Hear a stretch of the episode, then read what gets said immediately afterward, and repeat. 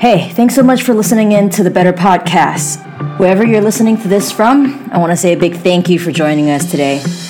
Thank you so much, Philip, for taking some time to be with us today to talk about something that you've been passionate about for a really long time. Well, thank you for having me, first of all, to speak to you guys about something I'm, very passionate about, and it's like my bread and butter. Basically where I work right now, I work in a global macro hedge fund, which is a hedge fund is a alternative investment vehicle which attracts certain either high net worth individuals, sovereign wealth funds, endowment funds, pension funds, basically any sort of entity which is cash flow rich, has a large amount of capital and wants to invest it over a foreseeable future, it could be 5 years, 10 years, it could be 6 months, and have desired returns. So each fund has their own mandate. And the fund that I work for, we work on a mandate which is called CPI plus 4%, which is essentially US inflation plus 4%. So that is the target return we aim to deliver to our clients, who are our investors. Mm-hmm. And, so essentially, if I was really rich, I had a block of money that I wanted to park somewhere that would make money, I would give it to you, and you would be able to give me in return US inflation plus 4% at the end of X amount of years. That's a target. So obviously, matching that target, year on year is not that easy because it's a very complicated, landscape. But it's not that you don't actually need that much money to be very honest, because a lot of funds have investment. You need like $100,000 capital, which most people have that in a range of investments. It could be through their house, through inheritance, whatever it is. $100,000 in today's world is not as much as it was 30 years ago. Right. So we're considered one of it's an alternative investment vehicle. So it's a bit more aggressive. The style is a bit more exotic. It's not like a bank account that gives you 2% interest. Gotcha. So how old are you, Philip? 25. And how old were you when you started to, gain interest in this world? I would say I was always curious from about mid-teens, 15, 16. I saw my parents watching Bloomberg all the time. It was in the background and that sort of stuff. And people talked about, the markets everywhere I went. So I was fascinated. Mm-hmm. But I was still, being young teenagers, just sort of figuring life out around you at the same time. So probably about the age of 20, I was sort of, pedal to the metal. I was like, okay, this is really cool. I'm really into this. It actually happened. I was doing an internship in a law firm, and it was so boring. It was like construction law, and I was like, this is ridiculous. I'm not doing this. And I was just reading. I was reading articles on CNBC and Bloomberg about these, these market sectors and inflation and risk and all these concepts that I've never heard of, and I was just really interested in. Mm-hmm. And that's where my journey sort of that's the first proper memory I can have. And after that, it was a lot. It was a long but enjoyable. You look back on it and you go wow, that's doesn't feel that long ago. But a lot of learning, just buying books, talking to people, watching television, experimenting. All that comes together to sort of build this journey. So how did it start? In the sense that, did you start experimenting with your own money? Did you have parents who had money who you could take and learn from? It started with after I, obviously was captivated by everything I was reading and seeing and hearing about. I bought a bunch of books, and then I read all those books, and then I was like, okay, these books are done. I'm going to go find more books. And at the same time, I was saving up my own money. So at the time I wanted to join a brokerage called Interactive Brokers, and they need anyone under the age of 25 needs a $3,000 deposit, a minimum cash account of $3,000. So I was I had half of that saved up. Mm-hmm. And my dad was sure, I'll float you $1,500 and then you pay me back. So he did. And then I paid him back incrementally after that. And and then that's where the actual physical experimentation, started. I was reading about companies like Blackberry and Apple and ExxonMobil and all that sort of stuff online. And I was, developing my own views about that. And that's where I started experimenting with my own form of investments. Right. And I was putting real, do you remember your first investment? Yeah, I do. It was weirdly enough, it was either Pandora or Tiffany & Co. But it wasn't an investment, it was a trade. I was those are used interchangeably, but I saw in the pre-market it was popping, and I was I thought it was going to taper off slightly. So I went short, which is basically betting that the price will come down. Mm-hmm. So when it rolled over from the pre-market to the market open, mm-hmm. the price actually tapered off slightly, and I made like $1.10. And I was like, I'm God at this stage. I'm no weapons. So you made money on your first trade, on your very first attempt. Yeah, but that was like $1.10, but still money. Luck and randomness. Like I just winged it. That's not a trading strategy. Like shorting pre-market into the market open is a strategy I've never heard of before. I'm sure someone somewhere is making a lot of money off it, but it's not something that I would advocate because I'm not in the position to talk on the style. Right. I mean, right now we're still just mostly talking about you and your experiences, so don't worry too much about that. Okay. But someone's got that. Shorted everything in the pre-market. This guy said I was going to make so much money. It all comes back to bite me now. So I want to pull us back a little bit before we go deeper, because it's easy when you're so good at what you do to forget that, you know, to the layperson, all that jargon is very hard to understand. So maybe give us a little bit of a layman understanding of what it means to invest in the markets versus keeping all your money in like a bank account. Okay, cool. Yeah. Well, I mean, I don't want to differentiate that too much because at the end of the day, both are forms of investments. Mm-hmm. Whether it's, if you're investing in the markets or you're leaving your money in your bank account, they're both investments because they're both giving you, you know, specified returns. Mm-hmm. So that's basically what investment is, right? Putting your money somewhere that will give you dividends, no matter how big or small. Yeah. Exactly, and you may find yourself in a situation where you don't actually get returns; you just get your money is preserved. That's a form of an investment. You're being, if you get the same amount back in 2 years' time, you're still beating things like maybe inflation or negative interest rates. All that has to be taken into account. Okay. But yeah, so like the difference is the stock market or like the investment market is what we call the capital markets, right? So the capital markets you can slice them to. But if you bought stock in a company, that's the stock market because you're what you call a partial owner of the firm. You own a stake in them. Mm-hmm. If you went out and purchased bonds, that's essentially debt of a company, or it can be debt of governments. Right.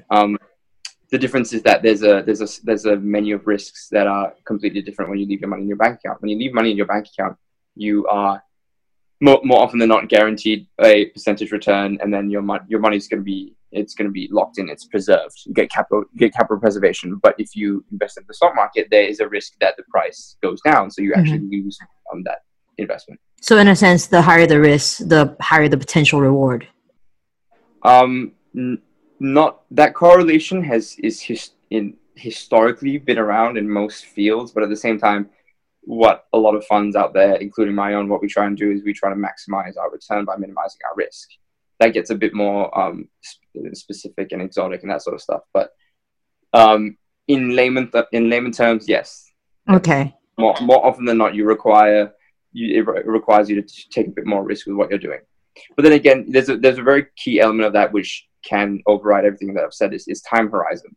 Mm. So if you're looking to make a certain amount over the next 50 years, the risks associated with that are very different than a risk associated with 6 years. Okay. So a good example would be that, especially the millennial generation, so our generation is under the assumption that property prices always go up, and that if you put the money in a house, you'll be fine. But if you boil it down, what a house actually is, it's also an investment, it's an asset, correct? But over the course, typical bank loans, if you take a loan out for a house, you're going to end up paying 2.5 times over the 30-year period. Right.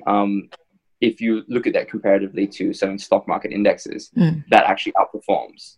So it actually returns. What I mean by outperforms, it actually returns more than 2.5%. And then if you think about the downside risk, you could have a freak accident where, for example, the neighborhood that you live in is a gigantic fire and everything gets burnt down. You lose all your money. Because you lose all your assets, right? Mm-hmm. So all your net worth is in that house. But the odds of the stock market going from, maybe in the US, S&P 500, going from its current price, 2.6, 2.7, going to zero are a lot less, in my mind at least, because that would require some of the largest, most diversified, heavyweight companies in the entire world going under. Mm-hmm. And if that happened, that would be the end of capitalism.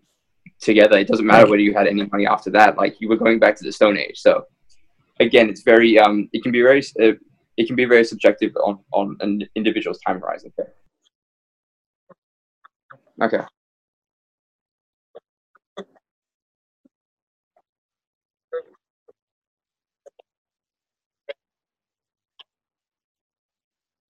Yeah, they're about 2021 now. Cool. Well, I'll talk about how I felt, but I want to actually split those two up in a way. I wouldn't call that my first investment. I'll definitely say it's my first trade because it was a very, very short-term move, and I was essentially just trying to make a quick buck. But I'll talk about that, and then I'll talk about my first actual investment. How that made me, it was exhilarating because you pressing a bunch of buttons on a screen and you took a guess on something. It was a punt, and you made money out of that. It's a sensational experience, and something else that that was a gamble. That's gambling, and that's why so many people get a high from gambling, because it's like it's the sensation of winning. It's the sensation of beating everyone else. So, so that's how I would describe that. Accelerating, and in a way it can be addictive because hubris comes in, right? Because you think you've won once, you can always win. You made money one time, you're always going to make money, especially when it's your first go. There's many lessons I learned after that, which taught me that that's definitely not the case. But on to my first investment would be in a company called, which we all used to know, Blackberry. And how I went about making that investment was just a series of just a selection of information that I acquired, and through reading, most of it was reading. So I took a look at their financial statements. I didn't know anything about what a balance sheet was or a cash flow or any of that. So I looked up all that online, and sort of as a novice, a complete amateur, put a couple of things together. And I was like, actually, I think this company has some upside. And actually, the kicker for me was the CEO. So it was a gentleman named John Chen, who was, I believe he was at Oracle for a while. And Oracle is a very large, like the largest cloud company in the world. And he did a lot to turn around one of the divisions or the entire company. And he joined BlackBerry a couple months before I made the investment. And if anything, I was just betting on him. I was betting on the skill and the talent and the experience that this man had to turn around companies. And yeah, that's sort of how I went about that. I don't do that. Well, that's what we call an equity investment, a stock market investment into a specific company is what equity analysts do, and it's not my field. So I got out of that quite shortly after that. Not the position, not the investment, but that field of investing is not my thing. But yeah, that's sort of where I what I looked at, and that's, to be honest, it was nowhere near it. Yeah, I mean, I was going to highlight that that's such a different I guess approach compared to your first little gamble that you made, where you were just kind of like, well, let me just pick one random racehorse, and oh my god, it won. And versus exactly. This was, very calculated. Well, let's take a look at their balance sheet, everything weighed out together. What was the time gap between those two? How much time, as in what age were you when you made that investment in BlackBerry? That was probably like a month or two after. I can't really remember. It was a while ago. But it was definitely in that phase, that early portion of my journey, where I was just sort of figuring things out, how the market worked as a whole, and how all these elements came together to form this world of finance. Right, I was still just an amateur, still am in a lot of ways, but gotcha. Yeah, so that's definitely not long after. Mm. Have you ever had an investment that's failed really badly for you? Oh yeah, big time. Personally, or. I mean, I don't know if you're allowed to talk about the ones at work, but no. Personally, yeah. What? Okay, so this is like not rookie era. It's one of the rookie eras, like the biggest. Everyone makes their own rookie era, but right. It's what we call like. So this was actually like 2016. When was Brexit? 2016, right? Mm. Yeah, Brexit was July 2016. So when I was trading on an account style called margin, and margin is where it allows you to trade certain products, futures, options, that sort of stuff, where you put up a small percentage of the actual contract size. I won't go too far into it because there's a lot of way too complicated terms in that, but say I'll put up the 10% of the amount I need, but I can have, for example, if I want to buy a product that's $100,000, I only need to spend $10,000 and I can have that product. Mm. So I was trading on a margin account, which means it's just basically leverage. You're leveraging your exposure, and with margin accounts, that's just how they're structured. Mm-hmm. And it gives you access to these products.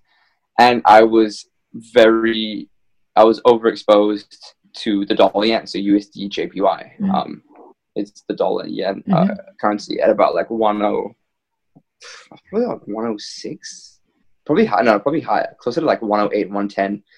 And it's a little bit of background on the yen. The yen is what we call a risk-off currency. So anytime stuff starts to hit the fan and the risk sentiment comes off and everyone gets quite negative, the Japanese yen rallies quite sufficiently. It's a barometer of risk. And obviously Brexit rolled around and everyone was like, oh yeah, that's the end of Europe's game over. And the yen started to rally very heavily. And obviously I was betting the opposite way. So a very large chunk of my account got wiped that day. Because I was in a position where I was over leveraged. So I had to actually sell that position at a very big loss. Yes. If I held it for 6 months and held my view, I would have come out on top, but you know, you didn't know. That was a rookie error, right? I was overexposed. I was over leveraged, and I wasn't expecting that sort of a move from the dollar yen. So, yeah, that was big. That was huge. And that's fairly recent. Yeah, 20. Well, about 18 months ago. Recent. Yeah. So yeah, somewhat recent for sure. How did you bounce back from that? I went back to the drawing board. You know, I knew my mistake straight away. So it wasn't some cathartic moment where I had to, you know, reanalyze my entire investment strategy. I knew what I was doing and I knew my mistake. And from that day on, I'm very, very particular about how much risk I have on the table and how exposed I am. Yes, I analyze all the investments I make, right? I analyze all the trades. So since then, obviously I could have tuned up some here and there and really tuned my exposure. But more often than not, I'm very strict about how much margin I'm putting up and how much my exposure is, because you go through a lesson like that and you lose a significant amount of capital for a guy my age, and I'm just like, that lesson can never go away. Right. This is sort of where I kind of wanted to take the conversation towards, like, how has this changed your view on money, or has it, like, growing up with this interest around money, how does that influence you? I wouldn't say it's an interest in money. Interest in the financial markets. Yeah. But I definitely get where you're going. How has it changed? So I went through a period where I was having a bit of a hot streak. I was making a fair amount of money. And obviously when you make more money, you spend more money. And I started spending money, which at a ridiculous rate, right? My cash burn was so high and I was spending money without a proper income.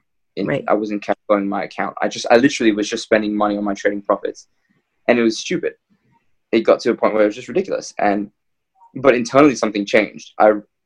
Some of the things I was purchasing, the marginal return, the utility I was gaining from it, it became very unfulfilling after a while, because it was just like, well, you know, that looked a lot cooler in the movies, and you go out and do it, and I'm like, it doesn't make right.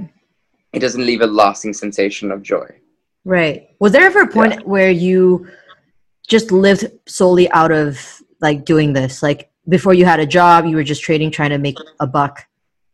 Like after college, before getting a job, that sort of thing. No, not really. I was doing it all through college, right? Mm-hmm. And then, so I was kind of like on a student budget the entire time, as well as doing this. Okay. So you were pretty flush with cash as a student. You didn't live through the budget college student life. Definitely not even close. It was ridiculous. That's bound to give you some very different opinions in terms of money, where half of your friends are like on student loans and debts and. Yeah, I mean, we're a bit, so that, you know, definitely the Australian population is a bit more blessed, because the government does actually cover the education costs. Mm-hmm. But yeah, it was things like going out, going to parties or like restaurants and just being able to buy whatever I wanted to buy.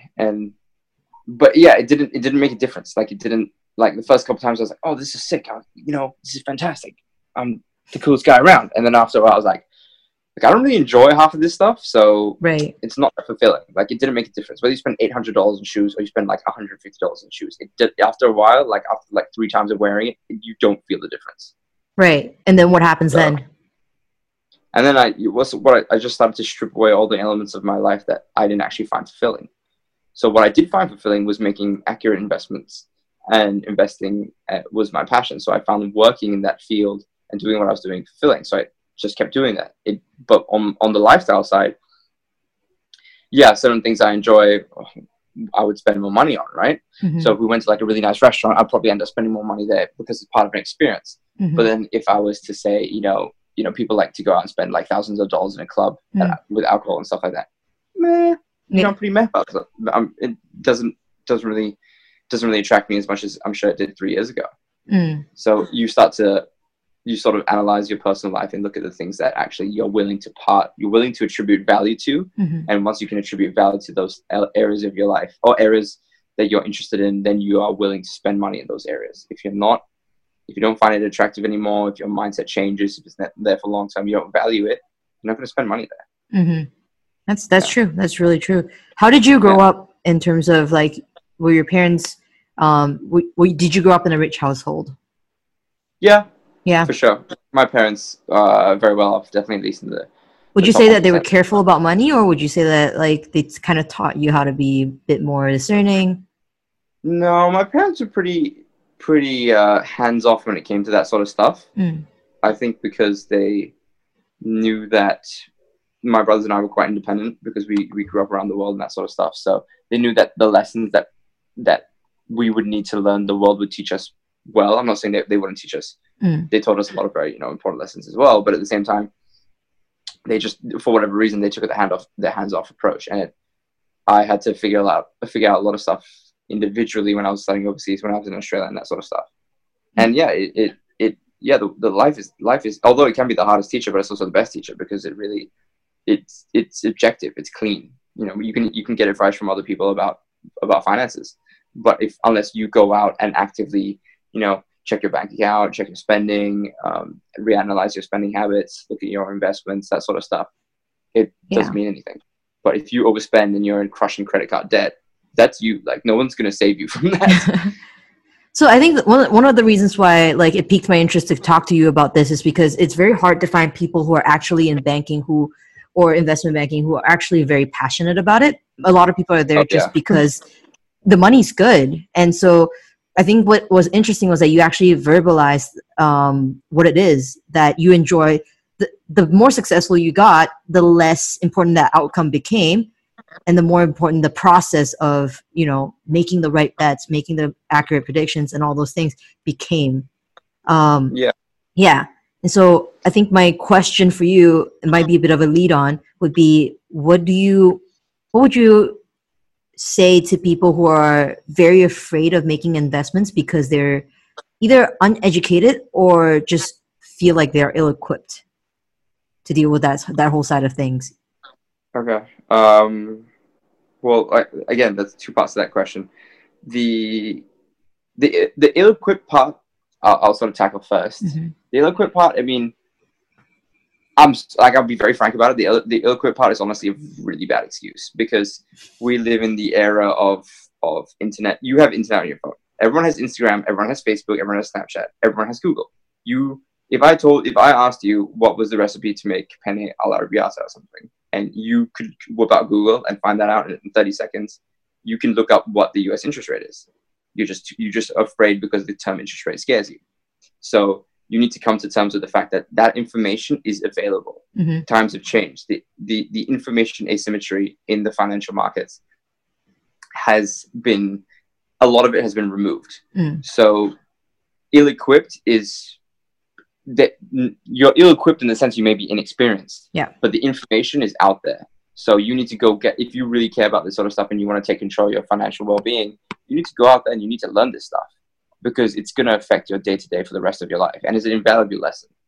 So you need to actually be quite in a way, you got to be dedicated, you got to be serious about it and sit down and say, okay, what are the things I need to know? Who are the people I can talk to, who I can trust, who actually can share with me this stuff? Mm-hmm. I'm going to spend time every day monitoring my spending, understanding at least the bare basics of the financial markets, whether it comes like credit card payments, for example, or house loans. That's basically, honestly, all you really need to know, but know it well enough that you're aware of where your money is, where it's going, and how much you want to make in the future, how much is sustainable. And that's all available on the internet. There's like online calculators for loans and stuff like that. It's really straightforward. Mm-hmm. And so yeah, that's about, yeah. That's good advice. I mean, that's true. A lot of the money that used to be made in, I guess, in your industry is based on just the knowledge of it, right?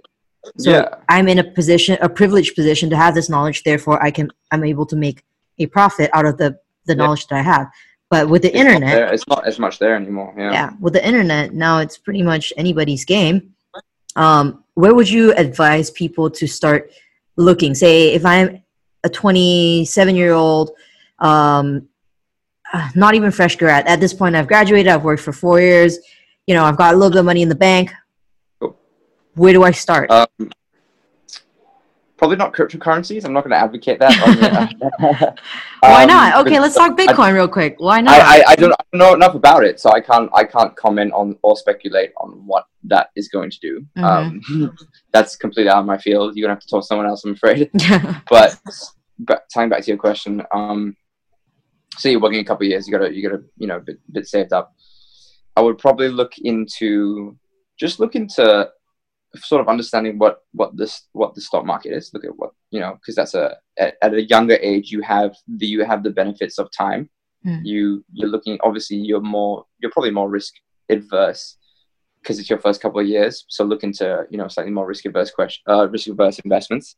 Look at things like ETFs. So ETFs are exchange traded funds, which are very cheap, very accessible, and they can give you exposure to certain stock markets. So if you have the most common one would be SPY, which is grants you exposure to the S&P 500, which is the largest stock index in the world, equity index in the world, and it's essentially the largest 500 companies in the US. Mm-hmm. So that's what I start to look at understanding what ETFs are, what sort of exposure they give you, and actually, to be honest, before all of that, just look at just consider your position. How long do you want to be investing for? What are the returns you're giving yourself, you're expecting to achieve over this time horizon, and what's the amount of risk you can take? If you see, and probably if you think, all right, if I can see my account fall by 25%, I'm okay. But anything below that, I'm starting to get worried.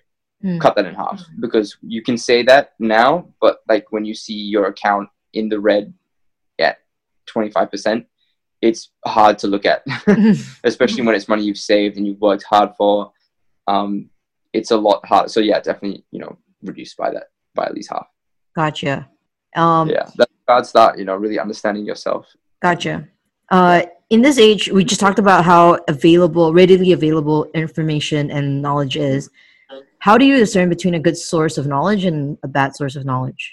It's cross-referencing. If you find that nine out of 10 of the sources you hit out there are saying similar or saying something similar, consider all of those, and consider the fact that it's a bit more fishy when it comes to investment views and investment views and sort of like definitions.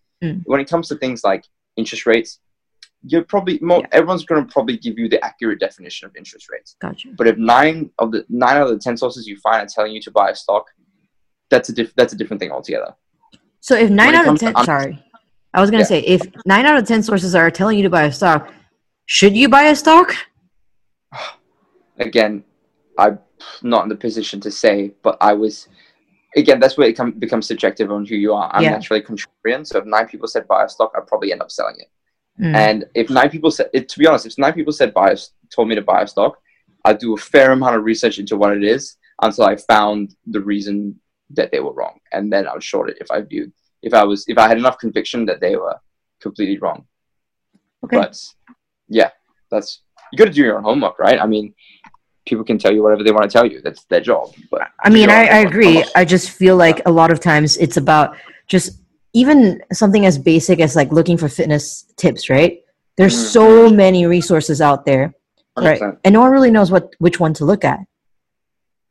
Yeah, so I mean that's where you have over the years, and as your investing process starts out, you start to become more discerning about that sort of stuff. You're sort of, as you read more, as you start to see more and more market cycles, as you understand a bit more about your investments, you'll build an instinct. And that's what the best players in the game today have. They have instinct, so they'll be able to, without the amount of deliberation other people have, they can, in a very short amount of time, instinctively, that's one. I was going to say something else, but instinctively can tell you what they got saying, what the direction of the stock is. So that's what the pros do. But building that is important in your investment path, right? You need to be able to know when, after you start to see many market cycles and many interest rate regimes and all that sort of stuff. So it's kind of like, it's kind of like reading a book on playing basketball. You can't learn how to play basketball by reading a book. You've got to go outside and go get scratched up a little bit and play a few games, maybe score a few baskets, and that's how you learn. Exactly. So obviously with that in mind, you go out to the court, you get scratched up, no big deal, put on a little Band-Aid, go out there again. But with money, especially when it's your hard-earned money, like you said before, is there a good place for someone to start? Meaning, should you have a certain amount in your bank before you decide to play with this kind of stuff? Because like you said, it can get addictive. Yeah, of course. At the end of it, it's not a game. At the end of the day, so it's so I wouldn't call it, you don't play the stock market. You trade or you invest is terminology I would use. Most important thing is to cash flow your account. If your sole job is trading and investing, it can put a lot of pressure on your lifestyle. Yeah. So cash flowing your account is really important. Have a full-time job, which gives you, I don't know, $10,000 a month or something, and slice off a chunk of that and make sure it goes into your investment account every month without question, and when you get a bonus, put a large chunk of that into your investments. And that's where anyone would recommend you start, because you need to know how much money you're taking home and what are your expenses. Right. From there, you can know how much you're saving, and saving and investing are in the same basket because they're outside of consumption and income. So gotcha. That's where I would definitely begin, is know how much money you're making, know how much your expenses are, and how much are you able to save given your current lifestyle. You may have to, scale back certain aspects of your lifestyle. You may find that you're actually, if you were a bit more stringent on your spending and, looking at the numbers a bit more, you may actually find you have more money than you think. So cool. Cash flowing your account. Awesome. As a millennial who knows how to do this kind of stuff, what do you think is the biggest advantage for you right now that you started when you were 20? It's a tough question. The biggest advantage I have, that I started early. I mean, I'm mostly thinking in terms of like, well, what if I go my entire life without investing ever? I mean, nothing would happen. I wouldn't die, but what am I missing out on here? For me, it's a passion, so it's difficult for me to say. True. It's fulfilling to me. It's like my life career. It's my career. It's my life. The uniqueness of the financial markets is that once you start to read about it, you start to know there's information that's tied to it, which is very, very global. So things like demographics, politics, geography, all that ties into the financial markets in one way or another. And, prime examples, things like the North Korea conflicts, you saw risk assets move around a lot, Trump's tweets, things like tariffs, tax bills, all this sort of stuff.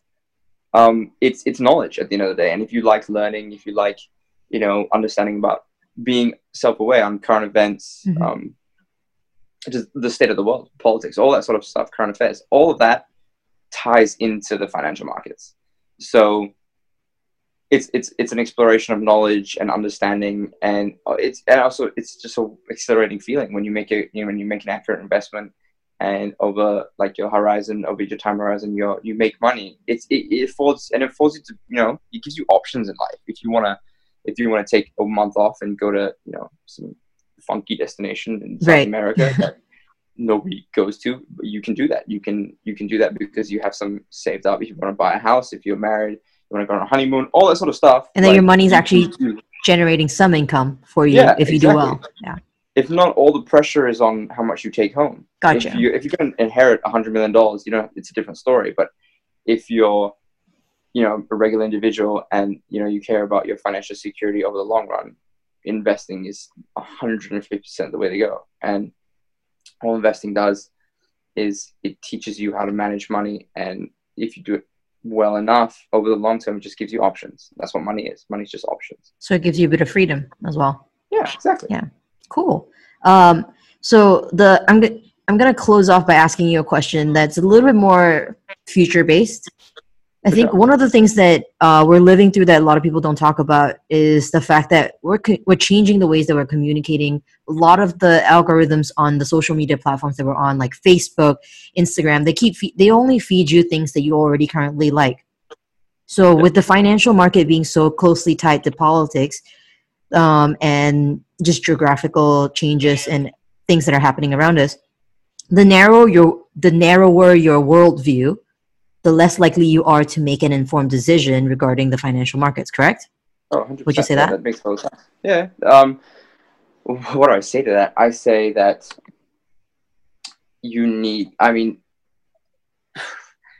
I think a lot of social media out there is pointless, to be very honest. I get no value. I literally check Facebook once a millennium, and I don't have Instagram, Snapchat, all that sort of stuff. I think it's pointless because it doesn't give me any form of value. So some people it does, and that's fantastic.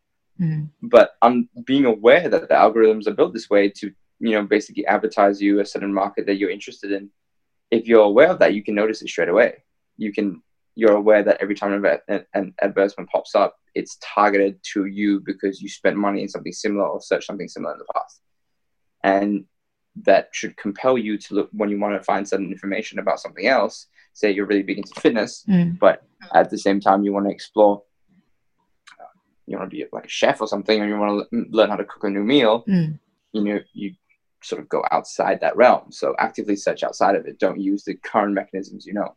And to be honest, Google does that. Google does, you know, send certain advertisements your way, but at the same time, it doesn't if you type in something completely different. So if you typed in interest rates today, it's not going to tell you about how you can invest in interest rates, for example. Right. It's probably going to still give you quite objective information. I mean, when two people type in the exact same thing from the exact same location, they get vastly different results. Really? I didn't know that. That's kind of cool. So, if you and I were sitting side by side right now and we typed in the same thing, interest rates, we would get very different results. Oh, that's cool. And it's mostly influenced by not just your search pattern, but also because Google, a lot of people use Gmail, so that's tied into what you already receive. Yeah. And so in my mind, the question I have is there a way to escape that paradigm? So obviously what you know informs what you invest in. Yeah. Yes, of course. So then if what you know is constantly reinforced, like say you're a Trump supporter, right? And all you know is just that Trump is great, he's awesome, and he's whatever. How do you get out of your own paradigm so that you can invest in something that may be closer to the reality that everyone else is living, or the actual reality itself? You gotta, well, two things. Probably widen your window. Mm-hmm. So your search gate, you need to expand it. You need to look up the contradictory views, right? So you have to. If I was, for example, if I was a pro-Trump supporter and I was thinking about this from an investment standpoint, I would look into his history. Obviously, I would understand what kind of individual he is. I would look at some videos on YouTube. I mean, this is a very long-winded way. This is not like how investments work. But look at what he's advocating in his policies. And if CNN is telling you one thing and then CNBC is telling you a completely different thing, and on top of that, a third source is saying something completely different as well, I would be very wary about how using that concept of Trump getting to office as an investment opinion. Gotcha. But if I look at Apple's balance sheet on three different websites, they're more than likely going to be the same because Apple releases them officially.